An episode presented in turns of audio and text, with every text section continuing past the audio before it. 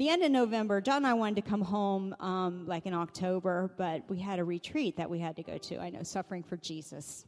Missionary retreat required by all the Latin American missionaries every two years. We come together and and they encourage us and they strengthen us and they give us um, rest and they, they pour into us with services and there's always at some really nice place very therapeutic and this particular retreat was in el salvador um, place called the decameron which is one of the nicest all-inclusive resorts in el salvador and really is pretty nice food's not great but the rooms are beautiful oceanfront view beautiful ocean to swim in, great pools.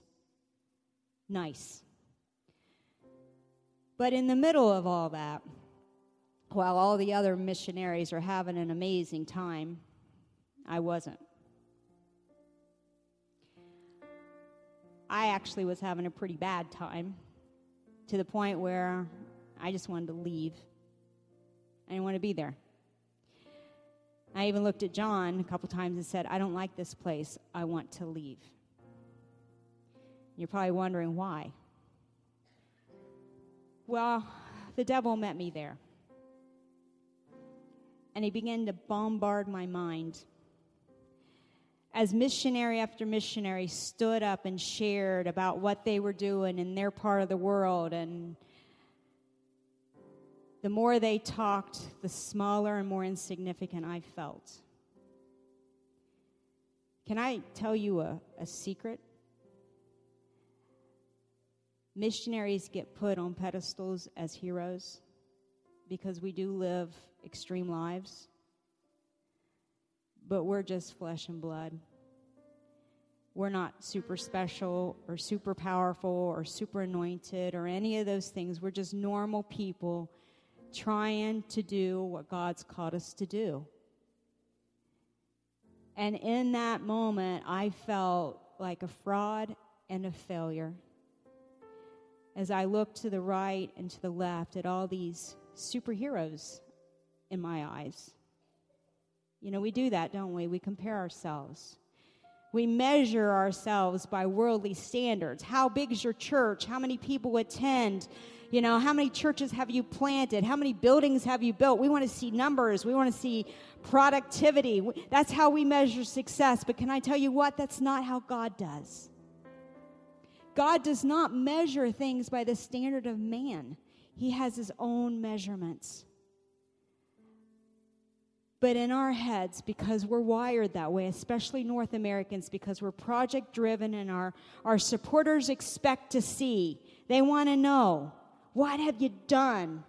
Is our investment in you worthy? And I have to say, in that moment, in that retreat, I wanted to say no. I'm not, I don't measure up. I'm not good enough. I'm not talented enough. I can't even speak Spanish. And the devil is saying, You need to quit. You need to go home. You need to get out of the way. Tell them to send their money to somebody who's actually making a difference. You're a fraud and you're a fake. How often do you have a missionary come in and say those things to you?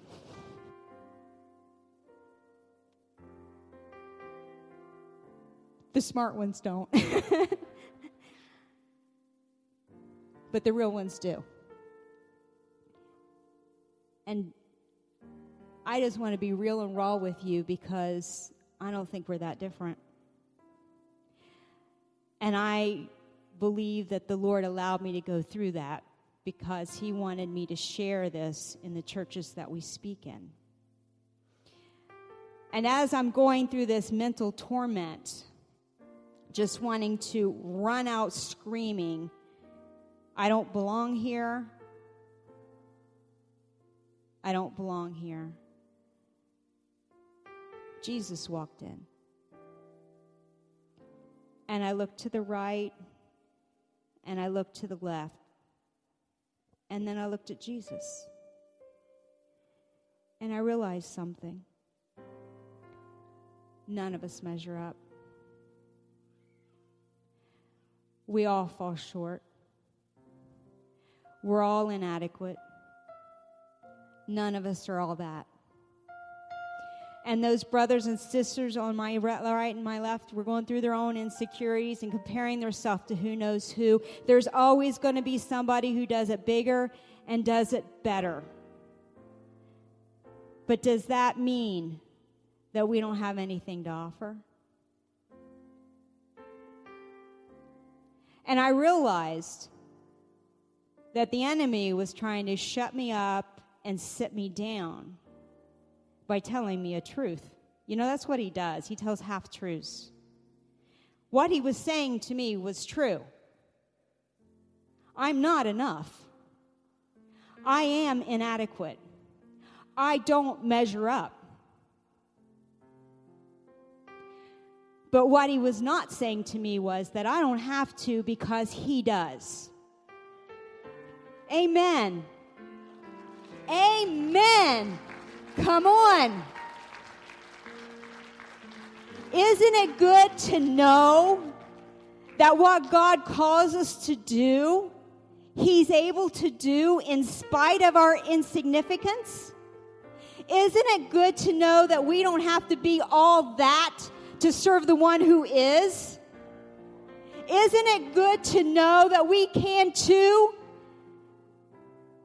be part of that army in spite of our handicaps and our shortcomings? Look at somebody and say, You ain't all that. Say, You don't measure up. you ain't that good. Now look at back at that person who just said that to you and say, That's okay. I know it. But greater is He that is in me than He that is in the world. And I can do all things through Christ who strengthens me. And in my weaknesses, He is made strong. Oh, brothers and sisters, that ought to make you run. I might jump on a pew, but I don't know if I can get up there. Woo! Come on! And the Lord took me to a scripture in John. And I want to share this scripture with you because to me this was freedom. We were doing the Live Dead devotions with the interns this last summer when I read the scripture in this light for the first time. We're in John chapter 15. And I'm just going to start with verse 1. Jesus is talking. It's in red. I like to say it was written in blood. I am the true grapevine, and my Father is the gardener. He cuts off every branch of mine that doesn't produce fruit, and he prunes the branches that do bear fruit, so they will produce even more. You have already been pruned and purified by the message I have given you. Remain in me, and I will remain in you. For a branch cannot produce fruit if it is severed from the vine, and you cannot be fruitful unless you remain in me. Now, here's the key verse, verse 5. Yes, I am the vine, you are the branches. Those who remain in me and I in them will, say that with me, will produce fruit. Why is that so cool? Because, brothers and sisters, if we abide in Christ, the promise is fruit will be a natural byproduct. We don't have to make it happen. The increase is not our responsibility. The increase is, is in his hands. And if I am obedient to what he calls me to do, even if I only see one person come to know the Lord, I need to be okay with that because that one person might be the next Billy Graham. It might be part of a chain reaction that I can't predict because it's generations yet to come. But I'm thankful that the Lord is willing to use an insignificant, inadequate, untalented, handicapped person like me to reach out to the lost and hurting people of El Salvador. And I will not be shut up. I will not be stopped. I will not sit down. I will not be quiet. I may not be a Joyce Meyers or a Beth Moore or an Amy Carmichael, but I'm Tammy Ogden and I got something to do. And I'm going to do it.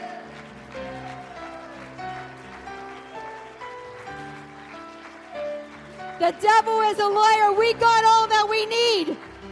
If we're in the vine, we got all that we need. Our money is there, our health is there, our support system is there. He has gone before us and He has made a way where there is no way. And I can tell you, I have been hit from the right and from the left, and the enemy isn't stopping. He's not stopping, but neither am I. Oh, he's picked the wrong person. I am not going to stop. Let that be a declaration to you. I am not going to stop.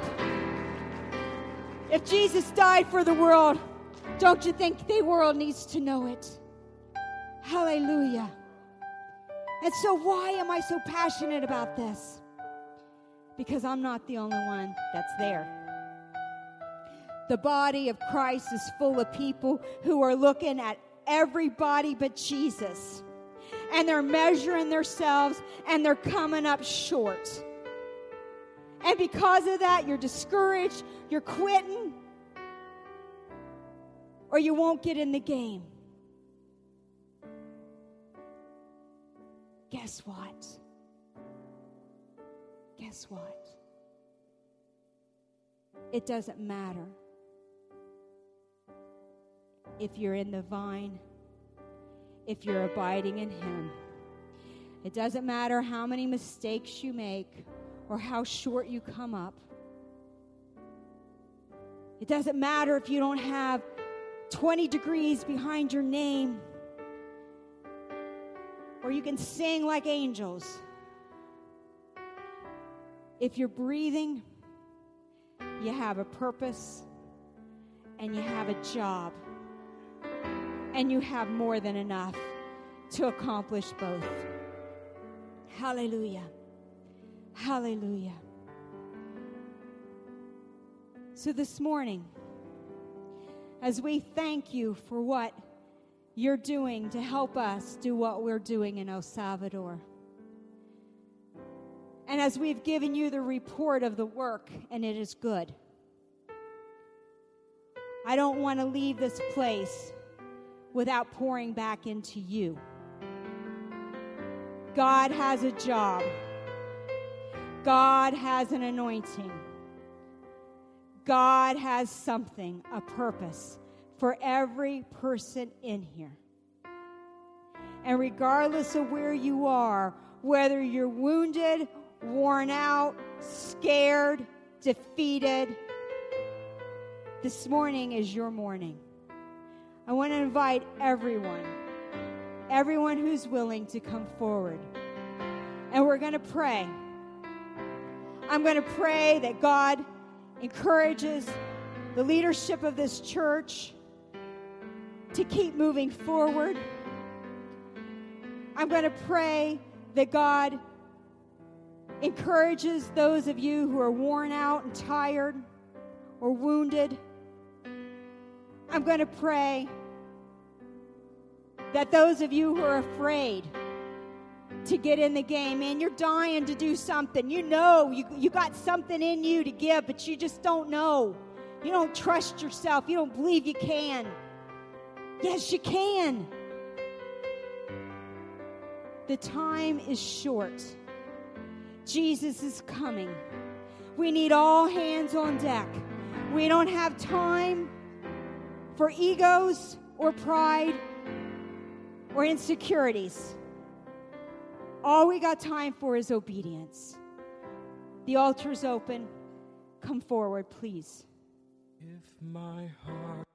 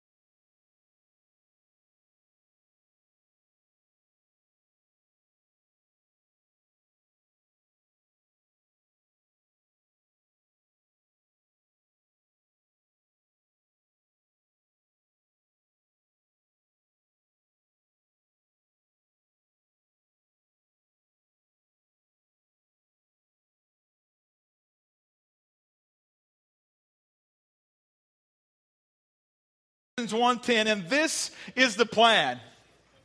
At the right time, he will bring everything together under the authority of Christ. That is the Christmas story. Everything under heaven and under earth. You see, the Christmas story starts not underneath a Christmas tree, it starts in a stable. And it doesn't end at a Christmas tree, it, it, it, it continues through a, a now empty cross and a now empty tomb. And at that moment, the Savior of the world began the process of bringing everything back under his appropriate authority. And one day, we will all be a part, if we choose to want, run with him and walk with him, a part of a, of a delegation of people who will one day find themselves face to face with the king and enjoying the authority that his father bestows upon him. That will be beautiful.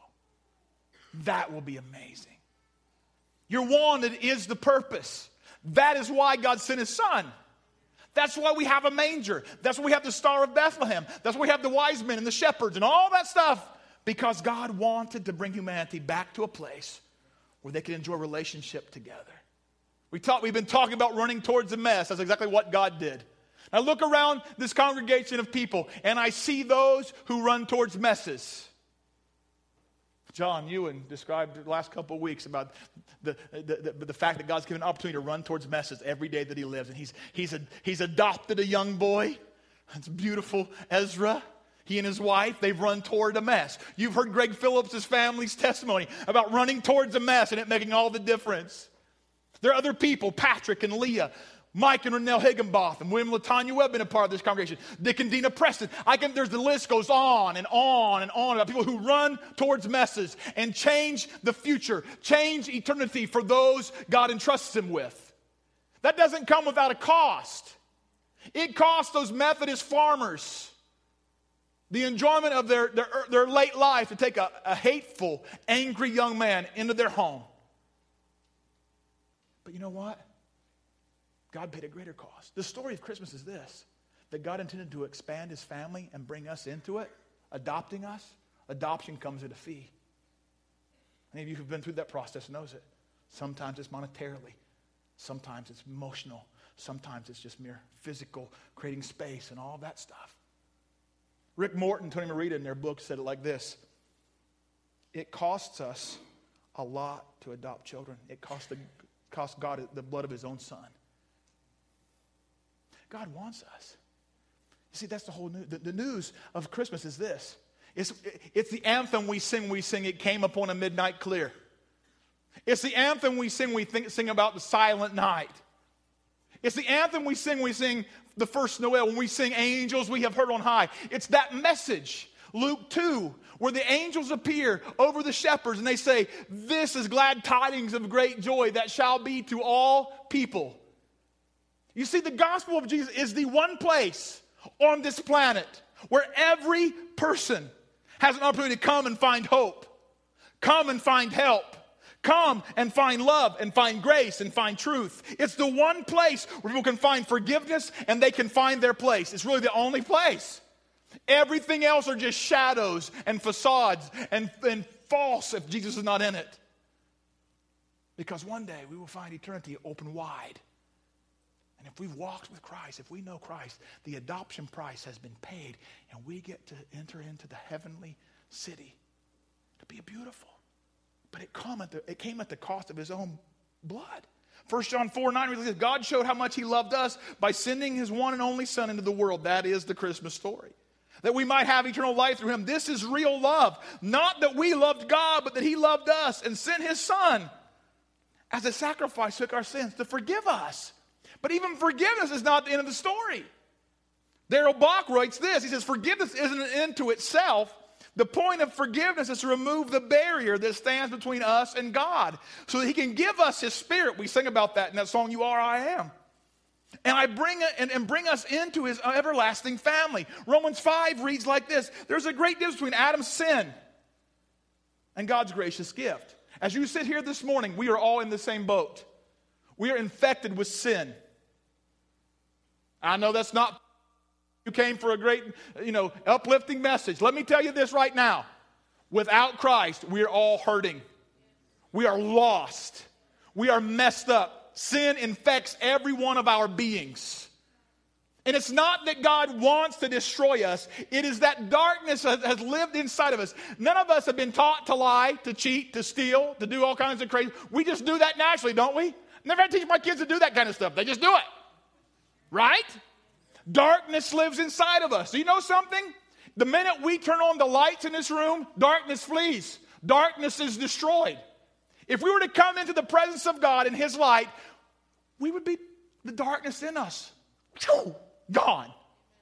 God had to make a way without compromising who He was to make a way for us to get to where He, where he is. And He sends Jesus. It goes on to say, For the sin of this one man, Adam brought death to many. But even greater, listen to those words, is God's wonderful grace and his gift of forgiveness to many through this other man, Jesus Christ. And the result of God's gracious gift is very different from the result of the one man's sin. For Adam's sin led to condemnation, but God's free gift leads us to our being made right with God, even though we are guilty of many sins. For the sin of this one man, Adam, caused death to rule over many.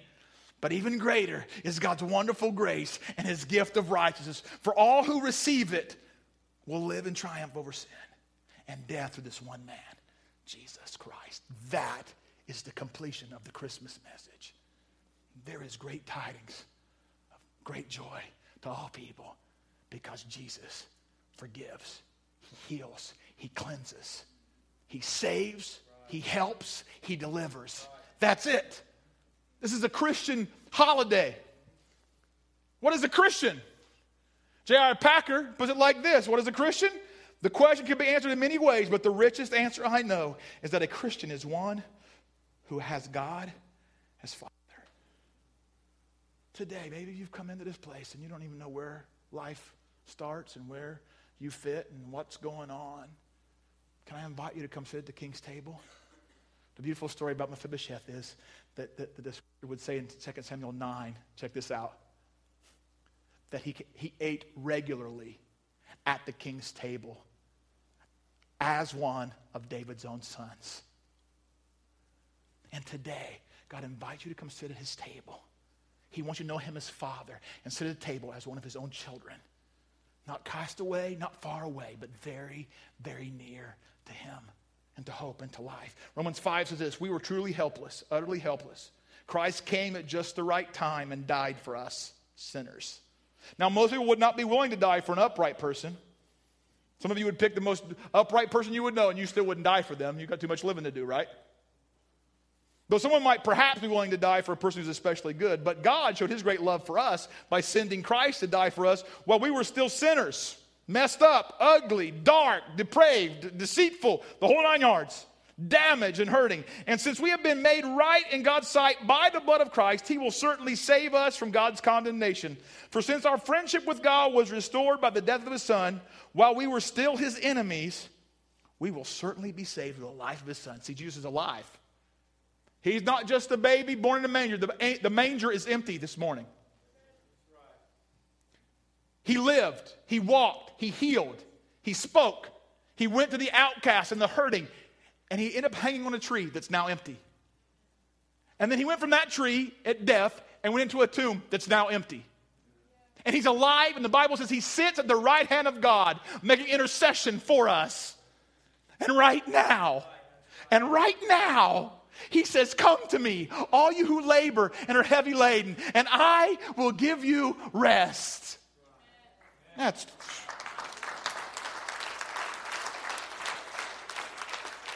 Verse 11 in Romans 5 goes on to say, So now, everybody say now, now. we can rejoice in our wonderful new relationship with God because our Lord Jesus Christ has made us friends, has made us family of God. God decided, Ephesians 1 says, to adopt us into his own family by bringing us to himself through Jesus Christ. This is what he wanted to do, and it brought him great pleasure. That is the Christmas message. That is the Christmas story. That is what this whole season is all about. That thing right there. Maybe you've come this morning and all you've got is mess. Can I encourage you something? Pastor I follow on Twitter named Darrin Patrick from out in St. Louis wrote this this week. Jesus was born in a messy manger, and he isn't afraid to encounter us in our messy lives. That's good news today, people. No matter where you are. As a follower of Christ, maybe you're in some mess. Let the manger remind you Jesus came to the mess. He's not forsaken you in the mess. Maybe you're not a follower of Christ yet. You know what? Maybe your life's a mess. You know what? Jesus comes to the mess. He runs towards the mess. He came to give us hope. Maybe, maybe, I, have just declared the gospel. We're all sin sick, infected with it. We can't do right even when we want to. Paul wrote, we can't fix it by being here at church on, on, the, on the Sunday before Christmas. We can't fix it by giving orphan kids. We can't fix it by, by giving enough an offering. We can't fix it by showing up to every church service imaginable. We can't fix it by, by, by, by doing all the good stuff and, and, and sending anonymous secret Santa things to people who don't even know they're getting it. We can't fix it. The only thing that fixes is the sacrifice of Christ and us choosing to follow him and grabbing his hand and allowing him to be Lord of our lives. At that moment, everything changes. Eternity becomes a very real possibility in heaven with God at the table. Maybe all you've got this morning is mess. Can I tell you something? If you offer your mess to God, He'll give you the greatest gift he, that's ever been given a relationship with Himself through Jesus Christ. That's the greatest gift ever, ever given. There will never be a greater gift given. There's no big screen TV, no vehicle, no, no house, no, no, no nothing that, that, that compares to that gift. And you know what happens at that moment when you embrace that? You give the best gift you will ever give. You know what that is? Yourself back to God. The, yourself back to God is the greatest gift you will ever personally ever give. At that moment, everything changes. At that moment, lives change. At that moment, eternity changes for you. And the possibility, if you walk with Him and do what He asks, the possibility that other families, other people, other lives that are in a mess get changed. That's beautiful. That's amazing that God trusts His plan. It's time to come alive in Him. The Bible says we're dead in our trespasses and sin. Because of Christ, we come alive. I read you a piece of scripture in Luke 2. And It went like this It said, She gave birth to a child, her first child, a son. And she wrapped the babe in strips of cloth, and she laid him in a manger. I purposely didn't read the rest of the verse when I read it earlier. So I want to wait for this moment because the next line says, because there was no room for them.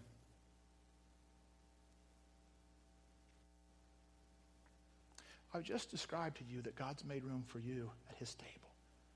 That is not a question. The question this morning is will you make room for Him? Will you make room for Him? This week as you think about the holidays and all the activities you'll be involved in, all the, the gatherings around Christmas trees and the frustration you're in and, and the stuff at work that's going on and, and the stuff at half the house that's going on, the financial that are all around you and, and the hurt and the, all that. Will you make room for Him? That's the real question. If you make room for Him, there's cause for rejoicing. When, when, when the world makes room for the Savior, angels sing. That's what Luke 2 tells us. Glory to God in the highest. On earth, peace, goodwill towards men. Is that what they sang? There's cause for rejoicing. See, God beckons us to not just come and live life with Him, He comes us to run a race with Him. He, call, he calls us to come dance with Him through the rest of, of our existence, the rest of eternity. He says, There's a big open space for you. Come run with me in it, come dance with me in it. And today, the only thing keeping that from happening is you. Will you make room? For him in your, in your heart because of this great big dance floor he calls us to come dance with him on. You want to rejoice? Now's the time. We're going to sing a song. It's an invitation for us to dance on the dance floor with God. I want you to rejoice in knowing there's space for you. Make space for Him. There's space with Him. It's time to dance. Celebrate because we have a home in Christ. Celebrate because we have a, a family in God's family. Celebrate today because we have heaven as our home and a father who came looking for us, who just doesn't possess love, who he himself is love. We can rejoice in that. Let's rejoice together.